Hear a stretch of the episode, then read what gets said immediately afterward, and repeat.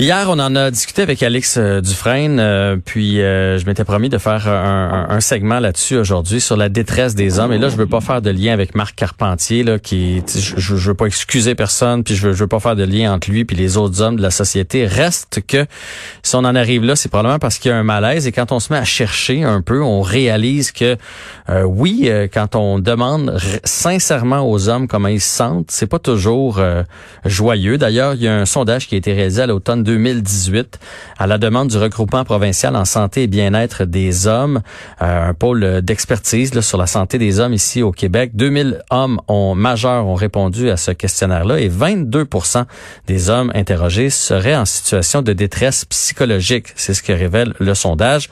On va en discuter aujourd'hui avec Tommy Cousineau, directeur général du groupe Image, un organisme d'entraide pour les hommes. Bonjour, Monsieur Cousineau. Bonjour, M. Barry. J'ai plein de questions pour vous. Moi qui ai déjà euh, donné euh, du temps un peu euh, à des organismes pour les pères de famille, très, moi très proche de mes enfants, puis je pense que c'est comme ça qu'ils ont fait le lien, puis ils se sont dit, il a l'air concerné par la situation des pères de famille. Alors, je veux savoir, je me trompe ou j'ai l'impression que les hommes, même si on n'en parle pas, ont comme un mal à l'âme en 2020? Et c'est une, une, grosse question en commençant. Je te dirais, euh, on voit quand même une certaine évolution de la demande d'aide des hommes. En même temps, on se rend compte que euh, c'est encore très, très peu accepté. On voit qu'il y, y, a du travail de fait. Il y a plusieurs groupes d'hommes en ce moment qui travaillent en ce sens-là, mais on voit que les hommes, pour eux, ça a l'air être un peu plus difficile de le faire, de d'oser aller demander de l'aide.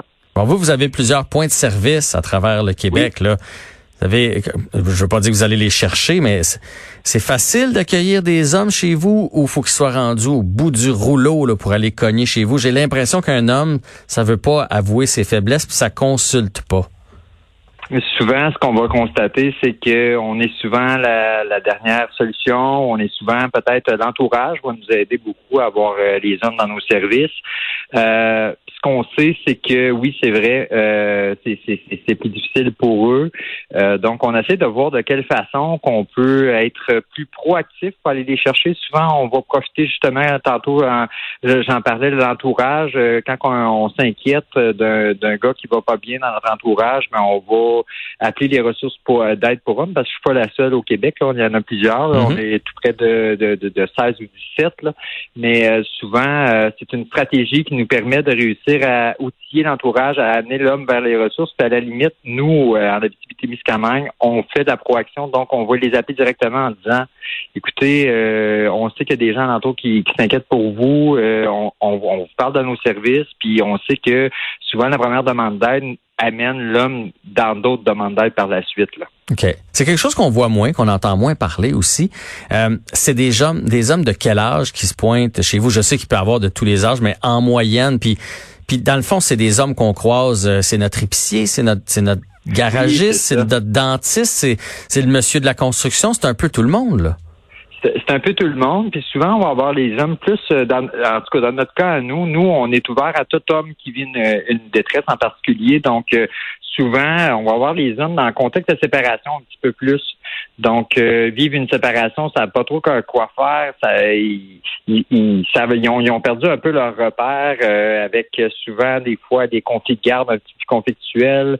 Donc, ça, ça, ça déboule rapidement. Donc, on est là euh, des fois pour les accompagner pour ça. donc, souvent, même à la limite, chez nous, on a l'opportunité de pouvoir leur offrir un service d'hébergement, ce qui est pas partout au Québec. Là. Il y en a, il y en a quelques-unes. On est rendu à 13 maisons du genre à travers le Québec, mais quand même, euh, souvent, on va les avoir en contexte de séparation. Donc, quand on a une séparation, l'homme vient chez nous.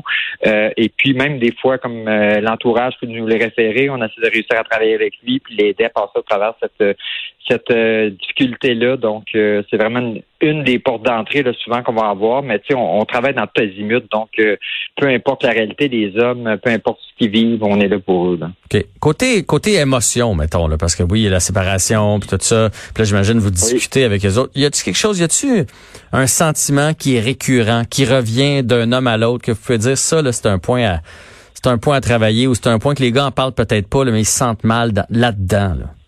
Mais souvent, souvent, ce qu'on va avoir comme première émotion, parce que tu sais, souvent, on n'est pas habitué, nous les gars, de vivre euh, certaines émotions, puis souvent la colère va ressortir en premier. Puis il y en aurait de la colère, on se rend compte que euh, il peut avoir la tristesse, il peut avoir la culpabilité, mais c'est pas automatiquement fait. On dirait que c'est plus difficile pour nous de le faire, donc on, on se dit, euh, ben, je suis en colère. fait que de quelle façon qu'on peut réussir à ressortir de la colère? Certaines affaires, puis après ça, travailler avec eux. Donc, euh, c'est vraiment l'émotion qu'on relate un peu plus dominante. Quand que je parle de colère, je parle pas, euh, je pitche des vases et je mais la colère est souvent euh, est souvent ressortie quand on vit quelque chose de plus intense dans notre vie. Ouais, ben les gars, des fois on manque de mots. On va dire, je on va, on va utiliser je t'en crise pour tout. Hein? C'est ça quoi. je t'en ben, crise. Ben, c'est un peu ça. Oui, je te dirais que je voulais pas dire le mot à la radio, mais c'est un peu ça. Souvent, ça va ressortir. Euh, vraiment comme une émotion dominante. qu'on on se rend compte qu'en arrière de ça, oui, c'est important qu'il verbalise parce que c'est important qu'il dise ça, qu'il est en colère. Puis en arrière de ça, ben, ça se peut qu'un gars ait perdu sa conjointe, puis en arrière de ça, il, ça se peut qu'il soit en tabaslac après ça, mais en même temps, euh, on se rend compte qu'il vit beaucoup de tristesse, puis il est désemparé, puis il a perdu ses repères, puis là, il a besoin de reconstruire tout ça. Puis l'apprentissage émotionnel, ça s'apprend en le faisant, en travaillant avec ça. Mais c'est pas si simple non plus. Euh, des fois, on est dans les premières demandes d'aide, les gars ont jamais osé demander de l'aide. Mhm. Puis euh, fait que là, on travaille ça avec eux. Et puis, on a des super beaux résultats. On se rend compte que les gars sont capables de faire un beau cheminement par rapport à ça. Mais les gars sont, sont capables. Moi, je suis convaincu de ça. Puis euh, dans les différents événements, j'ai, j'ai entendu plein de témoignages. Puis des fois, j'ai l'impression, puis là, vous me direz ce que vous en pensez, que qu'on veut qu'on veut tout des hommes aujourd'hui. On voudrait qu'ils soient là, de, du jour au lendemain euh, roses, émotifs, puis on voudrait les, les soigner. Puis tu sais, j'ai déjà eu la discussion avec ma blonde, mettons quand quand ça filait pas là. Elle dit je vais te faire une tisane, puis je vais t'acheter un livre, puis le soir on va sortir prendre des marches. J'ai fait non, ça c'est ta manière à toi. Tu comprends? Moi, j'ai ma manière de gars à, de réagir. Ça veut pas dire que j'en ai pas d'émotion, mais il faut que je trouve une façon de la sortir. est-ce qu'on est-ce que vous avez l'impression que des fois, on, voudrait amener les hommes à être comme, comme on veut? Bien, les faits, écoute, on est dans un changement social. Hein. Dans, dans, les années 70, il y a eu plusieurs changements. Il y a eu la vie des femmes au travail, ce qui a amené les pères à prendre davantage de place au sein de la famille, ce qui a amené les hommes aussi à se questionner, à se dire, bon, OK, moi, avant, là, dans les années 20, dans les années 10, j'étais un pourvoyeur. C'était très, très, très identifié. Si on faisait un sondage à ces années-là, c'était très clair qu'est-ce qu'était un homme, qu'est-ce qu'était une femme. Aujourd'hui, là, on se ramasse avec euh, une masculinité plurielle un peu.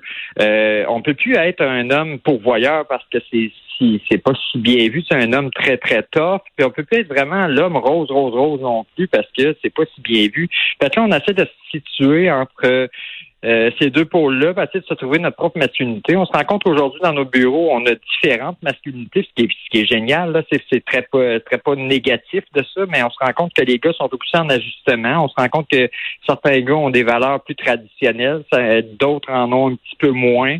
Euh, s'ajustent. On voit les jeunes hommes aujourd'hui fréquenter plus les services d'aide, fait qu'on se dit ok, il y a quelque chose qui se passe par rapport à ça aussi. On y a eu du travail de fait aussi euh, au niveau de la socialisation masculine.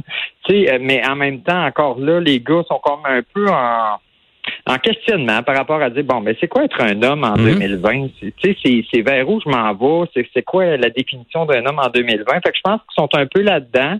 Puis c'est c'est très positif. Je pense que ça va nous faire avancer comme société à ce niveau-là. Mais nous comme intervenants on a aussi à s'ajuster à dire bon écoute j'ai pas un, un, modèle type d'homme. De quelle façon que je peux réussir à travailler sa masculinité? Ça se peut qu'il y ait des valeurs traditionnelles très fortes puis en même temps qu'il y ait des valeurs féminines très fortes aussi. De quelle façon que je fais pour réussir à l'amener à parler de ses émotions? Fait que c'est, dans cette façon-là qu'on, travaille. Là. Ouais, on est en mutation. C'est une mutation quand même ah qui, est, rapide. Mais je dis, si on regarde, il y a, si on regarde, moi je pense que mon, mon fils, par exemple, euh, va, être différent parce que lui, il va avoir vu son père, son père pleurer au spectacle de flûte de fin d'année, là, tu sais. Alors que moi, mon modèle masculin ne venait même pas au modèle, au spectacle de ah, flûte. Fait que, fait que ça progresse, mais ça progresse vite, puis il faut donner le temps aux hommes de s'ajuster. Il y en a qui s'ajustent rapidement, puis il y en a qui c'est plus long.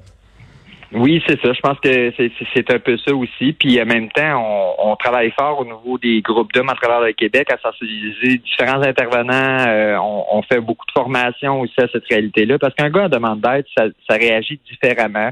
On se rend compte que euh, les, tout l'ensemble des, des CIS et des CIUS au Québec sont en train aussi de faire un virage. Il y a des plans d'action aussi qui sont, sont libérés en lien avec les hommes. On sent qu'il y a une sensibilité en lien avec ça. Puis de quelle façon on peut réussir à s'adapter, nous, pas demander à l'homme de s'adapter au service, mais de, de quelle façon que nous, on peut mhm. s'adapter pour que l'homme puisse rentrer dans les services et se sente à l'aise aussi à ça.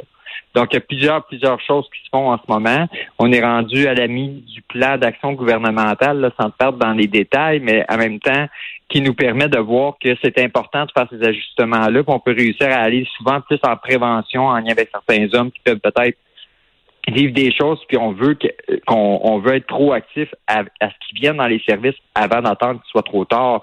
Euh, tu sais, écoute, il y a des, encore des statistiques alarmantes en lien avec le suicide. Donc, de quelle façon qu'on peut réussir à ajuster nos, notre tir pour être capable d'aller les chercher avant qu'ils arrivent?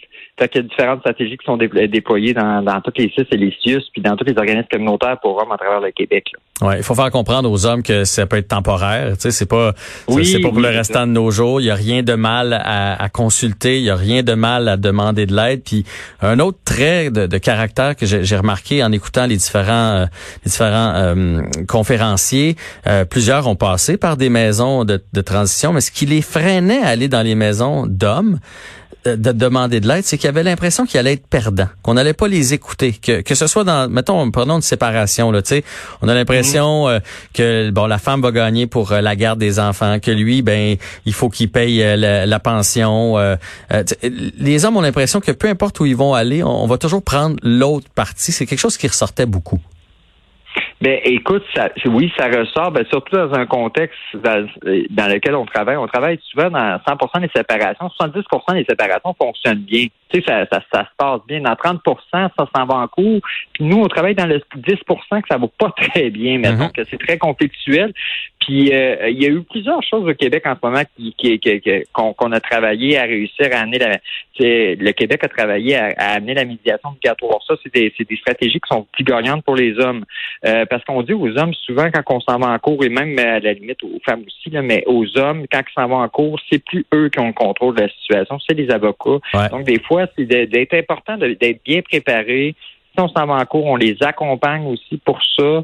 Euh, mais tu sais, c'est vrai que c'est, c'est, plus difficile dans des contextes difficiles. Euh, euh, mais, mais en même temps, tu sais, je me dis, on travaille avec eux, on les accompagne là-dedans moi, je pense qu'ils sont gagnants, même s'ils disent qu'ils partent avec une prise ou peu importe.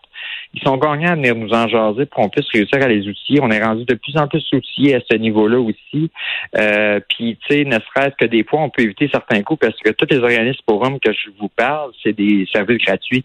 Donc, euh, souvent, ça leur permet de réussir à éviter peut-être certains frais avec un avocat, d'être bien préparé, euh, d'avoir une, une, meilleure préparation, des fois même d'éviter d'aller en cours si on est capable de réussir à en venir à bout avant.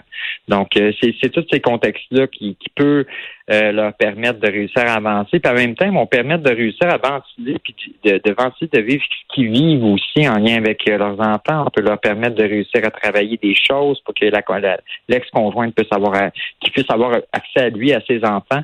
Donc, euh, c'est important parce qu'il y a beaucoup de frustration reliée à ça. Souvent, quand on vit une séparation, on est en attente d'avoir ses enfants, c'est difficile euh, il y a des fois, on fait des moves impulsifs parce qu'on justement, on est en colère, donc euh, puis qui peuvent nous nuire. Donc, c'est important d'avoir quelqu'un qui peut qui peut guider un peu tout ce processus-là pour les aider. Totalement. Tommy Cousineau, donc directeur général du groupe Image, on invite tous les gens à communiquer avec vous, si euh, les papas, les, hommes, si on a ben besoin, on n'hésite pas, on, on, communique avec vous ou avec toute autre maison pour les hommes à travers le Québec. Oui, je vous remercie beaucoup de l'invitation. Ben, ça m'a fait grand plaisir. Continuez votre mission. Merci. Merci beaucoup. Et euh, en tant que population, je pense qu'on a aussi un devoir de d'encourager, d'écouter les hommes, de les encourager à consulter, euh, de regarder si un homme euh, va pas bien, de prendre le temps de lui parler, de laisser sortir son méchant comme il a envie de sortir son méchant. Ça c'est le ça c'est le, le, plus important. Et s'il y a des hommes qui, tu sais, je sais qu'il y a un mouvement présentement sur les médias sociaux. Si vous avez consulté dans le passé, tu sais, il faut le dire. Plus il y a d'hommes qui vont le dire, ben plus ça va donner le goût aux autres d'emboîter le pas.